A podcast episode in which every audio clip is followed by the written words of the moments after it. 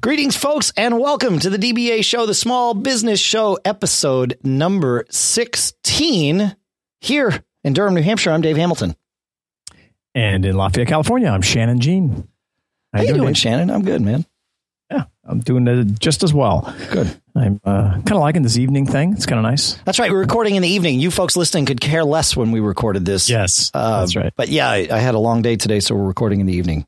I like the evening recordings too. I've had some issues with them in the past with other podcasts, but it's all fine. For this one, I think it's great. Yeah. Yeah, I do too. I think it's good. So today, we actually had an interview scheduled, but we had had to reschedule that with our interviewee. I almost thought we should just talk about backup plans. I thought that would have been a good segue into having a backup plan.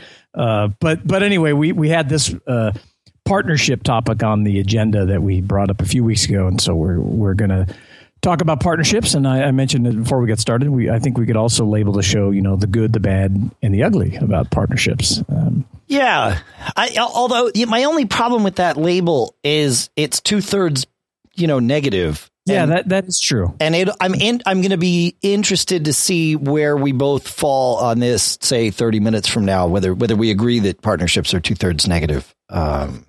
So yeah, I'll leave it at that. Yeah. Yeah. I think that is probably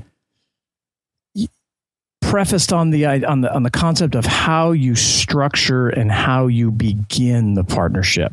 We're talking here, at least initially, not about corporate structure and whether you should have an LLC or a C corp or a partnership with you file a K-1 or any of that. We're talking about whether you should have what the impact is of having someone that is actually truly a partner in your business in some way.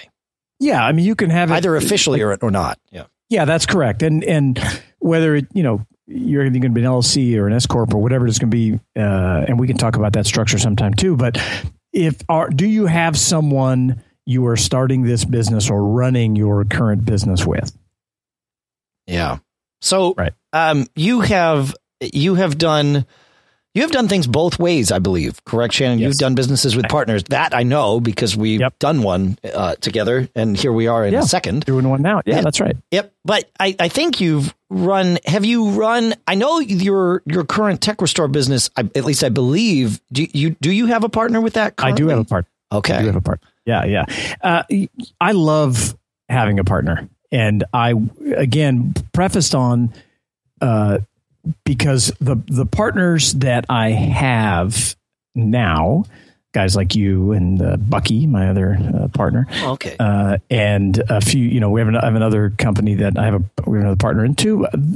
We have all, maybe one of the most important things, we all have similar goals, and when you're setting up a partnership, that's really one of the things you want to ask yourself, and there's so many positive things about a partnership. And for me, I will say I really am better with a partner. We were talking about our lovely wives earlier here this evening, and it's kind of the same thing at home. Different people bring different things to the equation. And I have been very fortunate to always find people that can help offset what my weaknesses are. And I have tons of those weaknesses. And I'm not good at many, many things. And also, one of the things that I really like about having a partner, maybe the number one thing, is it helps to keep me accountable. And we talked about, I think I maybe mentioned this metaphor before about the guys that go to the gym, and when they leave, they hand each other their gym bags so that the next day, hey, I got to go back to the gym because I've got Bob's bag, that kind of thing. And for me, it's been that way with businesses over the years, that I've just performed better when I knew there's someone else there that's relying on me, not just employees, not just that kind of thing. And so for the most part, it's been positive. I have had some negative partnerships as well, and I have had a lot of opportunities to start businesses with people that wanted to start businesses with me, or I've wanted to start businesses with them, that we've never brought it to fruition. And thankfully so, because I feel it could have been a real negative partnership experience. Yeah, that makes sense. I have similar feelings. I have obviously very much enjoyed having a partner in almost everything I've done. Mm-hmm. And, you know, partners that it's important, I think, to find a partner that is going to actually serve and fill in, like you said, that the holes or the things that maybe you could do them, but that you aren't best at, that you wouldn't naturally do. Right. That's right. And if you can find that fit, and it's rare, it's certainly possible. It's rare that it's going to be a perfect fit, where, you know, you each just totally complement each other. But if you can get close, that it makes a huge difference, because there's, you know, you're both at some level. And of course, you know, again, you know, keeping corporate structure, at least at arm's length for this discussion, you know, in theory, you might be 50-50. You might not be, right. It might be. Yeah, you never know. Right. That's right. But whoever the partners are going to feel the reason you're a partner in a business and you're presumably putting in sweat equity and all of that is that you enjoy at some level the mania of owning a business, right? You know, hopefully you do enjoy that. And, yeah, for sure. And I could say, you know, you do maybe the first thing you need to do is recognize what those weaknesses are, either in yourself or let's say you have this concept, and I can use an example. When I wanted to start a website that published stuff, and we were talking about, you know, deals on the web and things, I can remember, I think I reached out and talked to one of your sales rep guys because I knew absolutely nothing about the publishing business and the web business. I knew about the deals. Right. And that's what I was always excited about. And I knew, okay, great, let's talk about deals and stuff.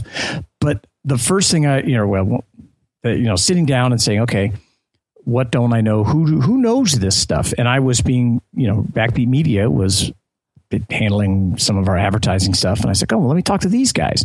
So, and that led to you, because you're, I believe, one of the Backbeat reps said, oh, well, Dave's the guy you really should talk to, which led to, you know, like a decades long partnership. Yeah.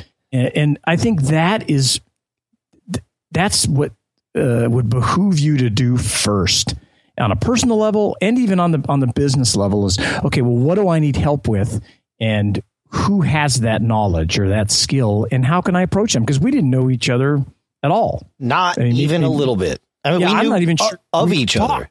Yeah, I mean, I was your client, and I, you know, but when we may have talked a little bit, but I don't even think we had, to be honest. Maybe not. And I think that the first thing you need, if you're getting started or you're in a business and you're thinking about bringing a partner on, you know, we spent a lot of time talking, and I think it may have been one of the first businesses when I was looking for a partner that I rolled out, and what I always call, you know, a working agreement.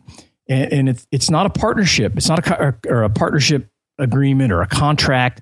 You know, I don't believe those kinds of things are hugely necessary and or enforceable. And if you have to think of them like that, maybe that's not the person you should be in business with anyway. Yeah, absolutely. You know? Yep. And so, you know, and I'm kind of skipping ahead a little bit, but I want to stick with this, the streamline, because we did it and I think it was successful and it worked. So, you know, we came up with this working agreement that did a few things. It identified, you know, what is it that we were trying to do, what the goals are, making sure we had the same goals. So we, you know, we laid it out on paper, you know, just a Word doc. Yeah. And it had a certain structure. Hey, here's what we want to try to do. Here's what the goals of the business are going to be. And one of the things that's, I think, really important, how you're going to measure success, because that everybody has different ideas of what that success is. And, you know, we've talked about this before as well. Is it all just monetary, or is it, you know, if you have one person that says, well, I measure success by working the least amount of hours possible, and the other person says, well, I want to make as much money as possible. Well, You're gonna have a problem there. You might have a problem. Yeah, you might have a problem there. No, I remember that process. I had actually forgotten about it, to be honest. But as soon as you you brought it up. I remembered it. And it's interesting because we weren't just two guys. You know, that was a weird, to me, that was a weird start to a partnership. Obviously, it was a very good one. And perhaps one of the better ways to start a partnership. Most of the time, it seems like partnerships happen one of two ways. Either two friends are sitting down with a beer and say, right, I have a great idea, or, you know, the stupid idea comes out and you sort of polish it up a little bit and you're like, actually, that's not that stupid. You know, we could do something with that. I know how to do this. You know how to do that. And then the partnership is sort of born. And that agreement, or agreement's the wrong term, right? But that outline doesn't get written as early as it certainly did in our case, and probably not as early as it should, right? And I think your example is more common, and it's kind of like partnership by default. Well, it's either that or it's two people in business together that wind up working together a lot, and suddenly again, I mean, it's probably not all that different than the two buddies sitting down having a beer, but it's, you know, two people that interact a lot and say, hey, wait a minute, you know, you've got these skills, I have these skills, we should work together. Whereas what happened with Deals on the Web was we were two people that, I mean, we respected each other. We knew of each other enough to respect each other and perhaps a little bit more, but not much. That was it. Yeah, you know, I mean, I'm pretty sure the first time I talked to you, we may have shared an email or two if I thanked you for being a client, right? But sure. The first time we talked was about this, and it was, there was a little dance we went through about, but it was all part of this thing of, okay, well, here's this idea you came to me with, and it was, okay, how can we do this? All right, wait, what are we talking about here? Are you just asking me for advice, or do you want to do this together? You know, I mean, that's right, and that's very important, you know, and the example that you know, the two guys over a beer, you know, that's happened to me as well. And it worked out great.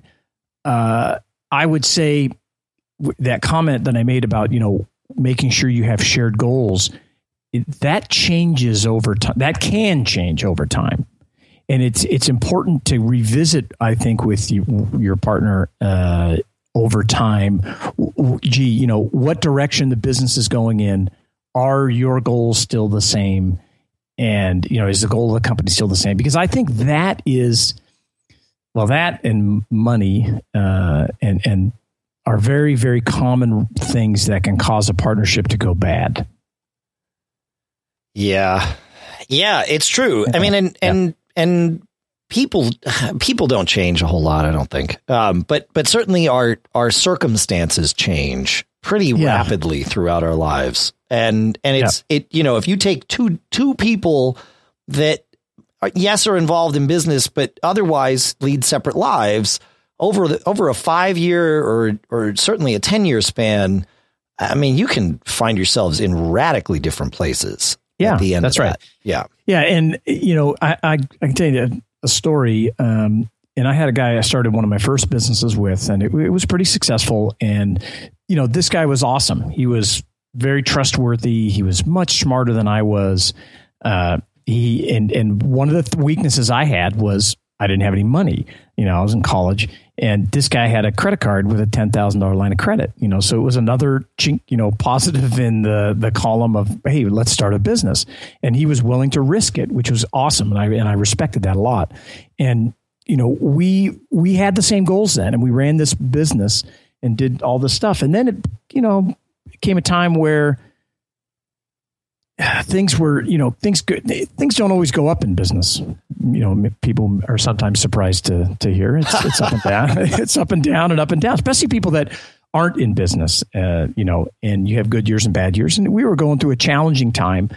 I can recall, I never will forget, you know, this conversation. And I had a conversation the night before with my wife telling her, hey, I'm really going to have to start putting in more hours because we're having some problems and the market is such and this and that. And I won't go into specifics, but it was just like, hey, I'm really going to have to knuckle down to get this thing back on its feet. And the next day, my partner, who I love this guy, came in my office, sat down and said, hey, I want to have a talk with you. I said, okay, great. And he says, you know, I'm at a point in my life where I really would like to start spending some time away from the business. So I'm thinking I'm not going to come in on Fridays. Wow. And It was now that's fine conversation. Yeah, it totally. Have. Yeah. That's a normal thing for one partner to present to the other. No problem. Yep. Yeah. And you work it out, but it was just impeccable timing, and it stuck with me. And that's why I always come back to, well, what are your goals and what do you want out of the business and this and that. And it was the beginning of the end for us, unfortunately. It sounds like it would have been. It really was. And to not make a hugely long story, maybe a little shorter, but we wound up, merging with another company and doing some other things like that. And unfortunately, this guy's strengths got kind of absorbed in this other entity that we merged with. And what I thought was an awesome opportunity that we had to kind of reinvent our jobs, which I love that thing, really petrified him and made the guy miserable. So we worked out an amicable parting, but it just wouldn't work. So, constantly reassessing where you're at with your business and with your partner, whether it's a partner by default, whether it's your buddy, this kind of things. I mean, it's a marriage, and Dave, you and I, we talk all the time. Is that the direction you want to go in? Not be afraid to say no and disagree and be really, really, really honest and be able to communicate like that. It, I think, is the foundation of having a successful partnership. Yeah. I think, if someone that had never owned a business or certainly had never had a partner was a fly on the wall for a lot of those kinds of conversations. And, it's important to note, a lot of times, at least for me, with a business partnership, there are these moments these pivotal moments where you have these partnership conversations, right, about the business and the direction of things and all that. But these aren't daily events. Most of the time, you're just doing what needs to be done. Correct. And sometimes, in fact, most of the time, especially early on, you're making things up as you go along, and both partners are doing that. So there's a level of trust there, but you're not consulting with each other on the minutia of every decision, even though it could be argued that from an outsider standpoint, it could be argued that you should, like, holy crap, you did that without your partner knowing. Well, yeah, but I mean, we got to just get it done. So I did it. Yeah, that's right. But if someone were a fly on the wall for those partnership conversations, which might happen, I think frequently, might even be once a month, right? Yeah, they could be. Yeah. And in some businesses, it, might be infrequently and once a quarter kind of thing. I mean, it depends on where you are with things and all of that. It, certainly with a startup, early stages, it might be once a week. But if you're doing it more than that, you're not getting anything done. You're just kind of constantly reinventing the business, because that's what those conversations become. But if you're doing it right, I think the fly on the wall would think that these two people having this conversation are probably at the brink of completely unraveling the whole thing, because like you said, you've got this honesty, and you've just got to be able to say, well, I think we tried this. This worked really well. This was stupid. And sometimes you're both going to be in agreement on it, and then it won't seem like it's unraveling. But a lot of times, you do that because you have been operating sort of in parallel, but separately. And then you come together and you're like, oh, hey, all right, we got to sync up again. And those conversations, I don't want to say they can get heated, but they certainly they can. It's okay. But they can. Okay. Yeah. And in a good way. In a good way, because you're getting it all out there. And I think in a good partnership, what happens is, you recognize the things that are happening or that your partner is doing or taking care of, and all that minutia, like things that you mentioned, they kind of fall by the wayside, because things are going to get taken care of. If you're doing this kind of partnership by default, it often just works its way out on who does, what. I was always like a sales deal guy, and I'm always trying to find people that are, good at accounting and good at, infrastructure and logistics, those kinds of stuff, it's great. And, good signs that things are working out is when you don't have to worry about that stuff quite as much. Right. And then then if your partner who doesn't want to work Fridays, well, it's not a big deal. This guy's working till 10 o'clock every night, whatever. He's getting it done. What do I care? It's that's right. And it just get, those kinds of things, and you don't keep track of it. But if, one partner is constantly working, 60 hours a week and one guy's working, 30, well, that can eventually quite quickly lead to some animosity, and you need to be able to have those discussions. And I've found that when those discussions live in the working agreement and what are your expectations, it's awesome. And, you don't often have the luxury of setting that up from the beginning. I totally get it. Well, you just don't think about it that early on. I mean, that's the issue is, you're too excited about everything else, right? For us, it made sense because it was the only thing we had in common. I mean, we had a lot in common. We had its interests and all of that, but it was the only experience we had in common, right? Was creating this document together. But it worked because it allowed us to say, well, wait, I'm not the right guy to do that. I don't know how to do that. Or I'm not going to do that. Who do we get to this? And I think it's also really good because oftentimes it's not just two people as a partner. There can be a third party involved, and that's great. And I've actually really have liked that because it also, you get the kind of tiebreaker, if you will, and someone who can look at things a little bit from the outside and offer a different opinion on if you're really heated up over something with one person, and you can do that well. I like that a lot. Yeah, yeah. It's one of the and I'll use the Mac Observer as an example here, but I've dealt with this in several other partnerships and even in rock bands that I've played in, which have which are partnerships in and of themselves. And quite dynamic because, I can imagine, right? You're not only, in any business, you're doing something that you're passionate about, but in a rock band, you're doing something most of the time, at least at the scale I've done it. The only reason, or at least the main reason you're doing it is because you're passionate about it. The money is sometimes just not even expected and icing on the cake. Yeah. So free beer. What's that? Free beer. Yeah.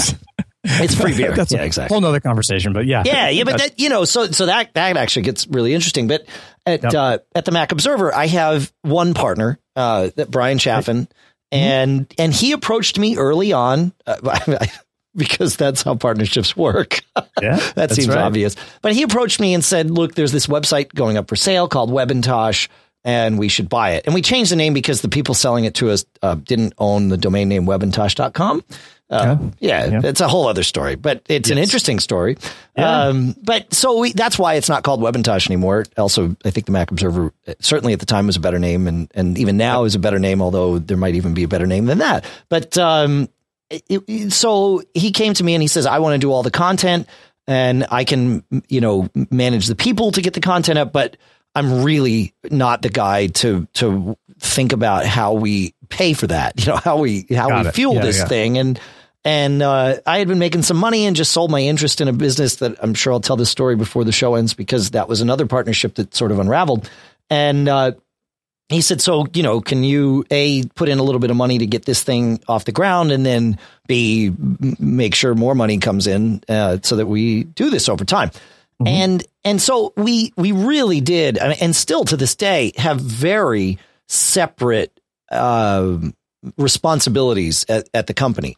But there are those partnership conversations where we drive the bus, right, and we steer the bus. But there have been times, and this has gone back and forth. We've had that business 16 years.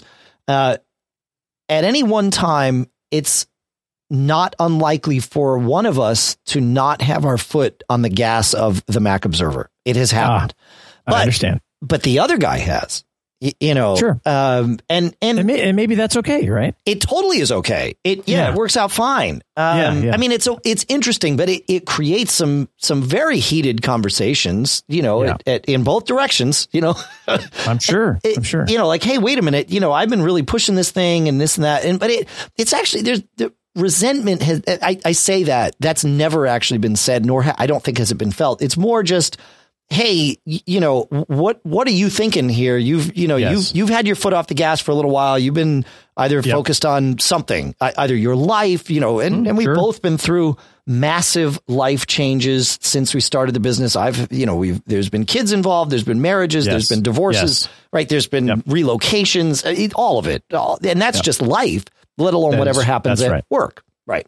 Yeah. And hopefully you build up this, respect for your partner over time, and, they're your go-to person, to where when that inevitably happens that they get distracted with something else, you step in a little bit, take up the slack, because it will become like you said, both, it goes both ways. It's going to go both ways, and it totally has. Yep. Yeah. And now when you guys set that up and started, did you really formalize a structure, or was it like, hey, let's get this thing going and see what happens? No, we formalized the structure.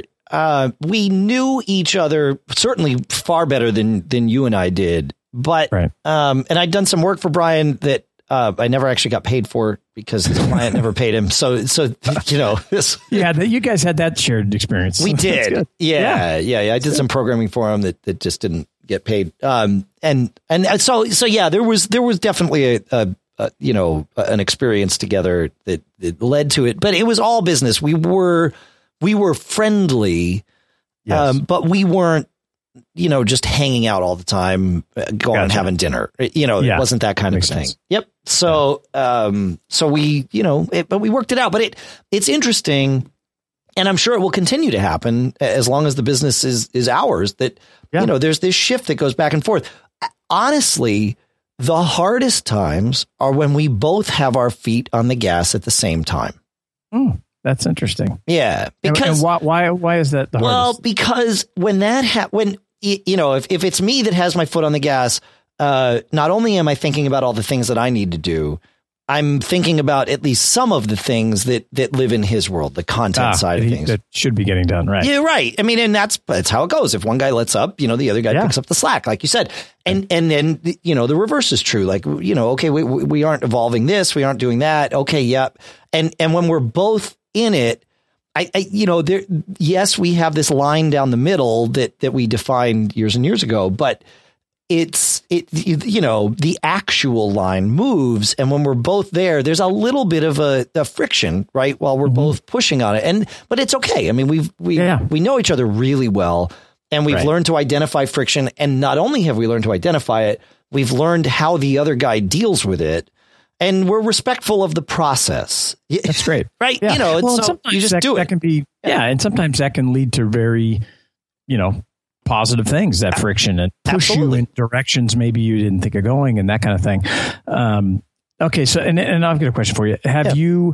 So do you have a buy-sell agreement or with your partnership? Yeah, we do. That's awesome. That's great. And I think we should talk about that a little bit. Yeah, go ahead. Yeah. A real important part of any partnership is talk about, and it's not a great thing to talk about, but I mean, it's important. It's not the most comfortable thing to talk about, but what happens if something happens to one of the partners, or one of the partners decides, oh, I want to leave, what is the mechanism for winding down this partnership, and what happens? Or, I had the experience where one of my, most longstanding partners, passed away, and I had buy sells with other partners and other businesses and different things. And in this particular case, this guy just didn't believe in him. It's like, oh, we'll work it out. If everything happens, no big deal. And it can lead to some really sticky stuff, because essentially you are immediately in business with his heirs. Their spouse or his kids or whatever. So you own this company now with these totally maybe wonderful people. The people you chose to be partners with. That's right. And I will guarantee you those people have different goals than your partner. Right? Oh, yeah. Absolutely. No question. So, buy sell part of your agreement can be part of this working agreement. It's just kind of mapping this out. There's tons of templates online. If you go to LegalZoom or any of those, you can, download buy sell agreements. You can have, if you have an attorney, you can have one write them up, although it'd be more expensive. Yeah, it's probably, even if you have an attorney, unless you have an attorney that you really trust and you have the extra money to pay them to do this. You're going to need to be guided through the process, because there is not.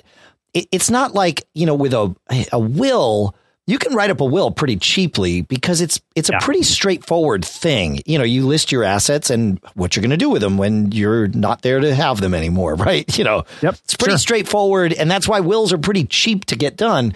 But a buy sell thing, you've got to go and look at 20 of them or 10 of them, yeah, or at least 5 of them, and say, oh, that's interesting. I wouldn't have thought of that. I wouldn't have thought of that. And then you kind of have to come into the attorney. The attorney can make sure that it legally will stand up at least as well as any document can. But you need to know what you want it to accomplish, because everybody's different. That's right. And how it's going to be interpreted, right? Yeah. Because that's really critical, as you may see it some way.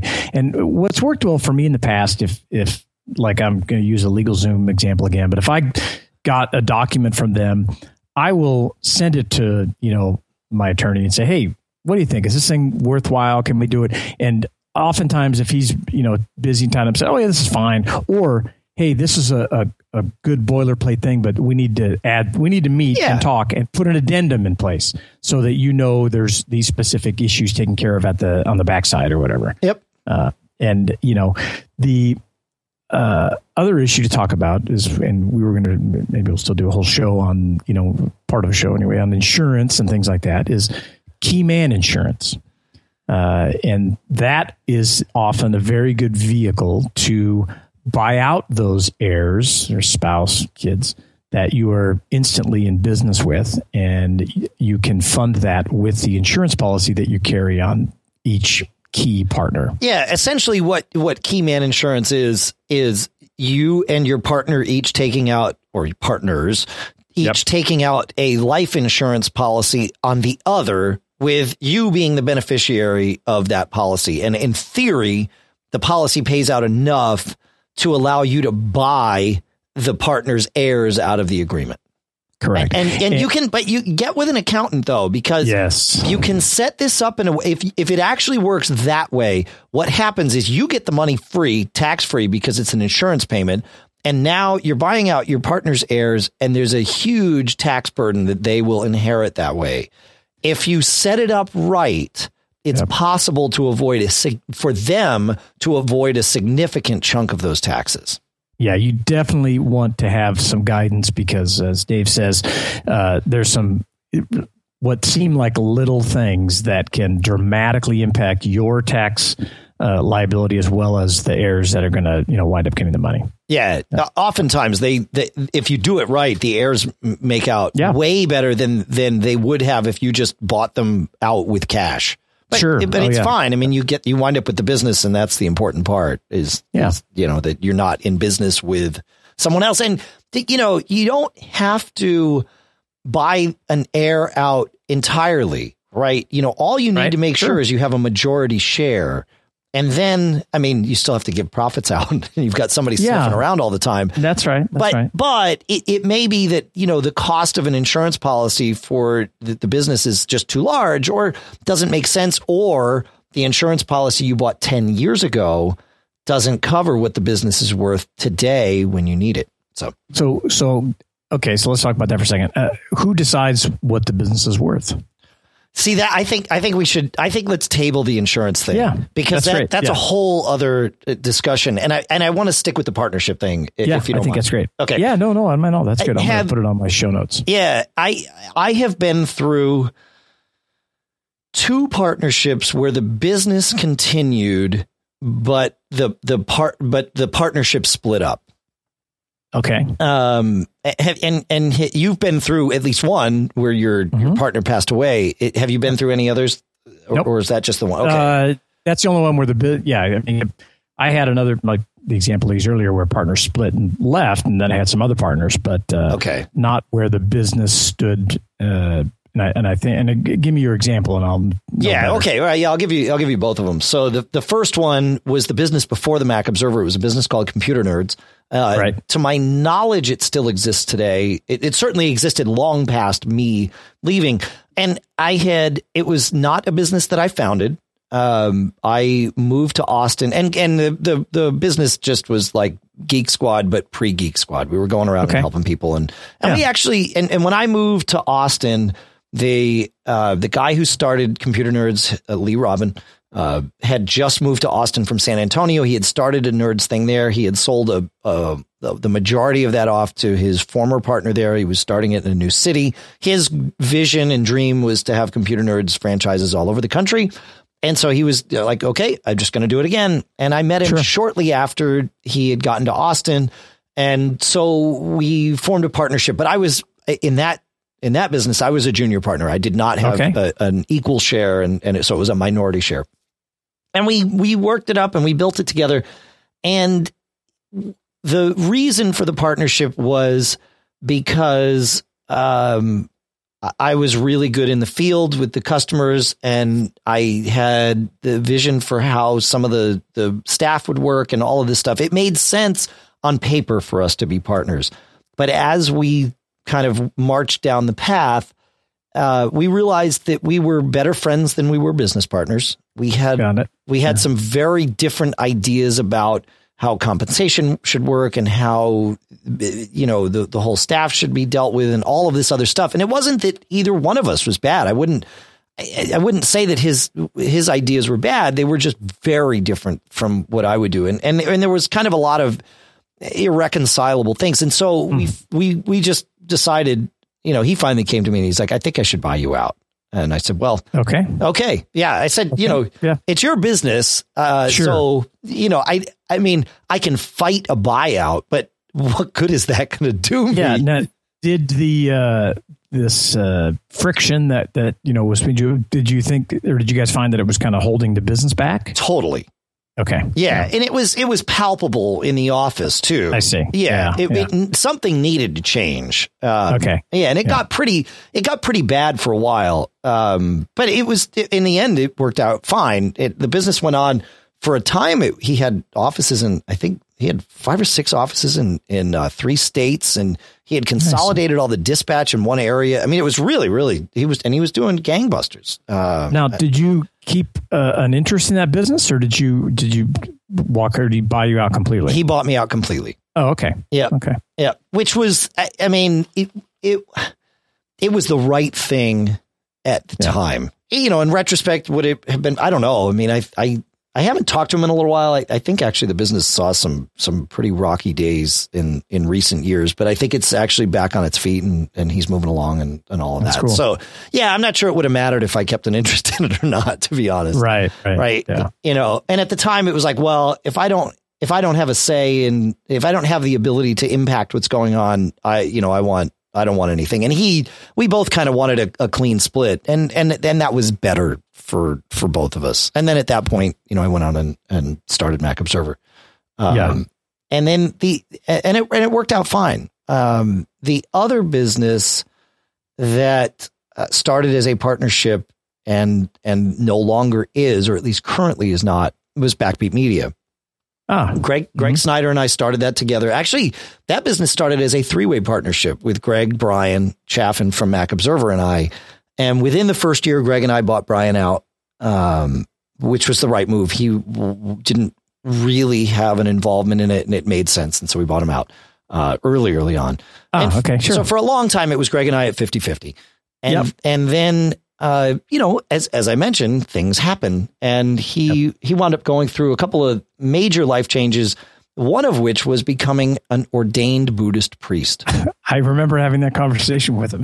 Yeah. Like, that's awesome, man. Yeah. And then starting, because, you know, obviously, you know, in line with that, he started was one of the founding members and partners in the Brooklyn Zen Center in Brooklyn, New York. Yeah. Yeah. But that's cool. You know, that didn't leave him a whole lot of time or mental energy to do the things we needed him to do here at Backbeat. Yes. And I feel like I realized that before he did, but maybe he realized it too. I mean, he was the one that proposed we have a conversation about this, which was good, you know. Yeah. And so it's possible we were both well aware of it at the same time. We just didn't talk about it at first, right? Yeah, and so we structured a buyout, but in that business we did not have a buy-sell agreement. Which is odd. You'd think after buying one partner out, we would have, we would have put that in place, but we did not. But it was very I owe a debt of gratitude to Greg for this. You know, the whole buyout was very amicable, and he went out of his way to make sure that he felt I was being treated even, I would say, more than fairly, and I feel like I was treated more than fairly. Yeah. It's a Zen thing. That's totally. You know. Yeah. Yeah. He's like that. I could see, I mean, I've, talked with him a lot, and he was our rep for a while, and I could see that. And that's awesome. And that's what you hopefully you've built up this, mutual respect for one another. Well, that's what it came from, because the business had existed for a period of time. We were officially partners, but he was detached. And so when he came to me and said, let's do this buyout, he went out of his way to make sure that we sort of rewound and said, let's do this in a way that's reflective of the fact that it's essentially happening 2 years ago, or whatever the timing was. You know what I mean? But it was, I really, like I said, I really appreciated it because it kept it from getting ugly. Because I would have brought that up anyway. That's the kind of, if you had, that's the thing. You want to have that open and frank discussion, and that's it. Finances are involved. You have to have that. You have to have it. That's right. Yeah. So it sounds like to me that, going back to the beginning here, both of us have a pretty positive view of partnerships. I miss having a partner with Backbeat, to be honest. That's interesting. Yeah. I mean, it's fine. Go ahead. Yeah. I mean, to the point where, would you go out and say, hey, I want to bring somebody in that can do these kinds of things? And or it's just like, oh no, I'd just kind of like to have somebody, but I don't. Yeah, there are moments where I would appreciate having a partner, and I mean, some of the guys on the team serve that role in various ways, right? Ideas to bounce off of, but at the end of it, it's still, I'm having this conversation with Dave, the guy that signs my checks, right? Yes, correct. And so it's different, and I guess maybe the answer would be to bring on some people.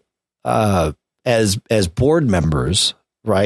Yeah, sure. and then there's some, that would be a way to create that that structure without having to impact the rest of what goes on. Yeah, you could have an advisory board, if you will, right? And meet with them on an occasional basis, that kind of thing. Yep.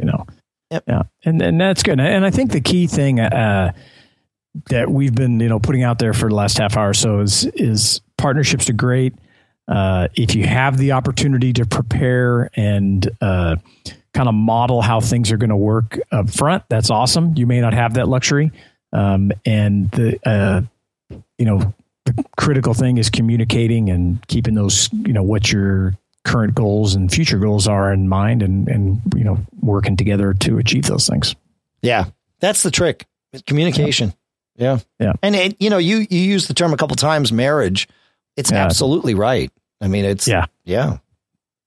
And sometimes it definitely is. It's, I don't want to say sometimes, in some ways it's even, deeper than that on a different level. I mean, it's yeah, that's right. Well, you depend on them for certain things, and it's obviously very different. But that connection you have, and then that respect for one another and relying on one another, that it can be a powerful shared experience. It can be powerfully positive and powerfully negative. Yep.